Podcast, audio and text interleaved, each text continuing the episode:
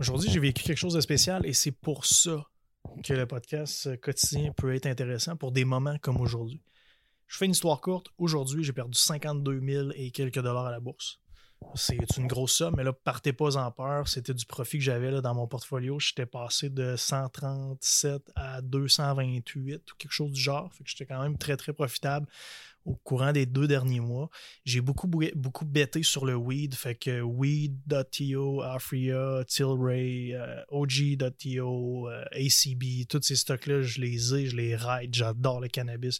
Dans le sens que je ne suis pas comme je suis pas un stoner, mais qu'est-ce que je veux dire, c'est que avec, les démocrates qui sont rentrés au, pouvoir et euh, le Sénat qui est maintenant half and half républicain démocrate euh, c'est hyper, hyper intéressant pour la légalisation du cannabis au niveau fédéral américain. C'est ça le gros enjeu pour les compagnies de cannabis. Déjà, il y a plusieurs États qui légalisent euh, l'utilisation du cannabis de façon récréationnelle. C'est comme ça qu'on dit ça? Bref, pour nous, les consommateurs, euh, le public, disons ça comme ça, qui rendent ça disponible au public. Donc, c'est plus juste médicinal. Je pense qu'il y a 15 États déjà euh, plusieurs depuis l'entrée de Joe Biden et plusieurs autres qui s'en viennent, mais le gros enjeu du cannabis dans le stock market et pour eux en général, c'est la légalisation, excusez-moi, au niveau fédéral. Pourquoi c'est si important au niveau fédéral? C'est simple. C'est parce que pour que les, les compagnies de cannabis soient capables d'avoir du financement euh, standard avec les banques, il va falloir que ce soit légal au niveau fédéral, sinon ils sont obligés de payer des taxes qui font aucun sens et sinon c'est financé au privé à, des, coûts astronomiques. Donc c'est très difficile pour les compagnies de cannabis d'être profitables en ce moment et de grossir de façon profitable justement à cause de ça. Il y a, d'autres choses évidemment, euh, vu que c'est pas légal partout, il y a beaucoup, beaucoup d'inventaire qui n'est pas vendu, qu'est-ce qui fait en sorte...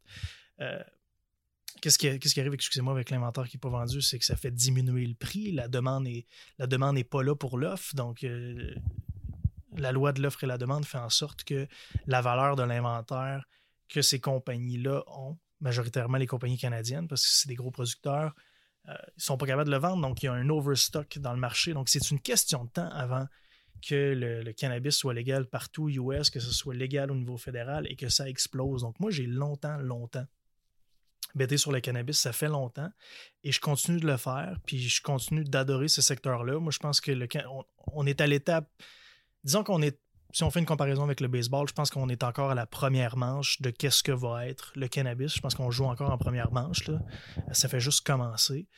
Puis je me dis, j'aime vraiment bêter sur le cannabis en ce moment. Imaginez si j'aurais pu bêter sur l'alcool au temps de la prohibition dans le temps, j'aurais, je l'aurais sûrement fait parce que je crois que le cannabis un jour sera vendu même dans les dépanneurs.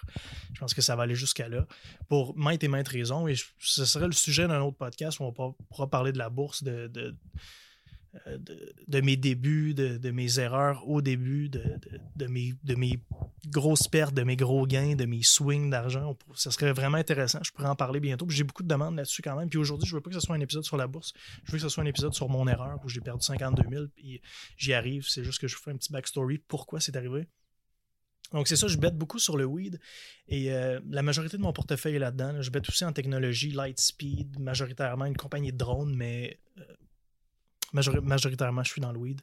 Et qu'est-ce qui est arrivé, c'est que tout récemment, voire cette semaine en fait, le forum ultra populaire de stock qui est Wall Street Bets sur Reddit, pour ceux qui ont suivi la saga GME, AMC, BB, tous ces stocks-là qui, étaient des compagnies qui étaient littéralement en faillite, qui se sont vus euh, embarquer sur une fusée et projeter sur la Lune le temps de quelques jours eh bien, ce forum-là s'est emparé de mes stocks de weed. Fait que là, ça a créé beaucoup, beaucoup de volatilité à l'intérieur de mon portefeuille. C'est venu très, très euh, risqué.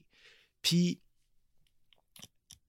hier après-midi, euh, il est peut-être deux heures et quart. Je commence à voir qu'il y a beaucoup de volatilité. Ça swing beaucoup d'une heure à l'autre. Euh, mes stocks sont up, sont, sont up beaucoup. Après ça, sont up moyen, sont up beaucoup, sont up moyen. Puis j'aime pas vraiment la direction que ça prend. Donc je décide de tout vendre. Il est peut-être deux heures et quart. Je dis fuck it, je sors de mes positions. J'ai liquidé mon portefeuille au complet. J'ai dit je sors de là, c'est trop volatile, c'est trop dangereux. Et euh, au moment où je sors, tous mes stocks continuent à prendre 5, 6, 7% Puis là, ça commence à me gruger, ça commence à me jouer dans la tête le fear of missing out, le fameux FOMO en anglais qu'on dit, puis c'est très, très dangereux dans le stock market. Et euh, il est rendu comme 3h45, le marché ferme à 4, puis là, je suis là, oh my god.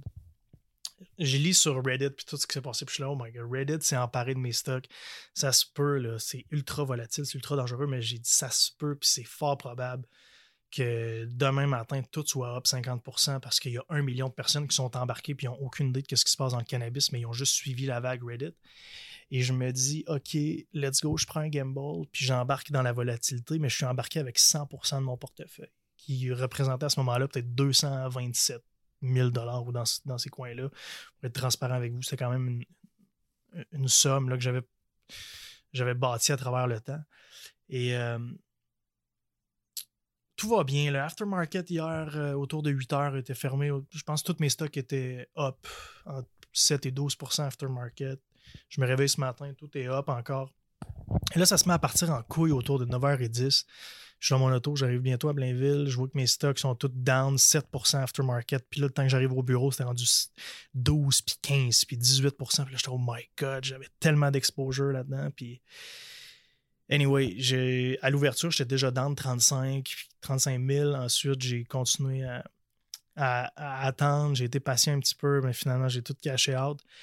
Puis, euh, je me suis juste pas écouté. Puis, tu sais, dans, dans, la vie, on va, on va en faire des erreurs comme ça où on va prendre la mauvaise décision. Tu sais, j'avais pris la bonne décision. Moi, qu'est-ce qui m'enrage dans cette histoire-là? J'ai pas une journée productive parce que j'ai pensé à ça toute la journée, dans le sens que j'ai pas pensé aux 52 000 que j'ai perdu. De toute façon, c'était du profit que j'avais fait. Puis euh, life goes on, c'est pas grave. C'est con, je l'ai perdu, mais je, vais me refaire à long terme. Ça, me, me dérange pas. Je suis confiant de, où je positionne mes, trucs. Puis j'ai toujours fait la même chose. Puis tout va toujours bien, donc ça change pas mon game plan. C'est sûr que c'est de la merde, c'est plate, ça me fait chier. Mais euh, somme toute. Euh, sais, quand on vit des, choses de même qui sont de notre faute, by the way, qui sont 100% de notre faute, la première des, choses qu'on doit faire, c'est prendre responsabilité. On doit prendre la responsabilité de ce qu'on a fait. Puis j'ai pris la décision d'embarquer dans la volatilité. À 2h30, je me suis dit, je sors de là, c'est trop volatile. À 3h45, je regrettais. J'ai fait, ah, fear of missing out, j'ai peur de ce qui va se passer. Fuck it, je rembarque. J'aurais pu rembarquer avec la moitié de mon équité, chose que j'aurais dû faire, mais je ne l'ai pas fait. Je me suis lancé, puis c'est de ma faute, puis c'est correct. Mais je pense que ce qui est important, quand on fait ce genre d'erreur-là, c'est on a le droit de vivre notre émotion, on a le droit d'être fâché. Puis je suis fâché après moi. Puis je suis encore en ce moment. Je suis fâché après moi, mais le, plus important quand on fait une erreur, que ce soit en business, que ce soit dans notre vie, quand on a une conversation avec, avec quelqu'un, puis ça part en couille pour x, y raison. Des fois, on va dire des choses qu'on regrette. Euh, je pense que dans le grand scheme of things, c'est correct que ça arrive.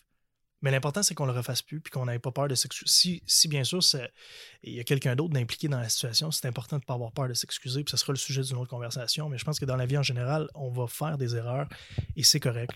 Qu'est-ce qu'il faut faire? C'est un, prendre responsabilité.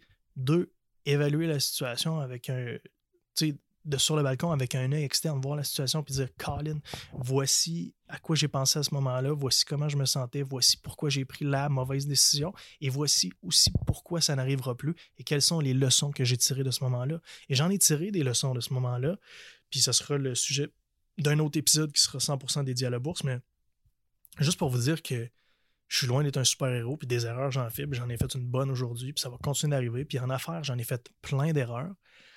Mais j'ai jamais fait deux fois la même erreur.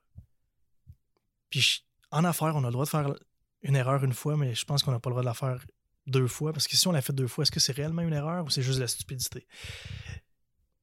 Faute de ne pas avoir de meilleurs mots, mais vous comprenez le concept. Donc, euh, je vais partager avec vous ce moment-là. Une journée de merde, comme on dit. Mais euh, encore une fois, quand on se dit c'est une journée de merde au niveau de la bourse, mais sinon ma vie va très bien, ma famille est en santé, je suis en santé, euh, j'ai une business qui roule euh, super bien, même pendant cette période historique. Je m'ennuie de faire du sport, ces choses-là, mais overall, la vie est super belle. On fait une erreur en affaires, ça arrive, life goes on. On prend nos leçons, puis that's. Le soleil n'arrêtera pas de se lever demain, donc euh, on s'assure qu'à partir de, de, maintenant, on ne refasse pas la même chose, puis que tout soit positif. Donc là-dessus, je vous laisse, guys. C'est mon cheat de la semaine ce soir. C'est pas vendredi, c'est jeudi. Je mange un Five Guys avec ma blonde. On a fini sa session en externe, en médecine externe, excusez-moi. Puis euh, ce soir, on célèbre petit Five Guys, tu vois le vin rouge. Fait que là-dessus, je vous laisse et euh, on se dit à dimanche. Ciao.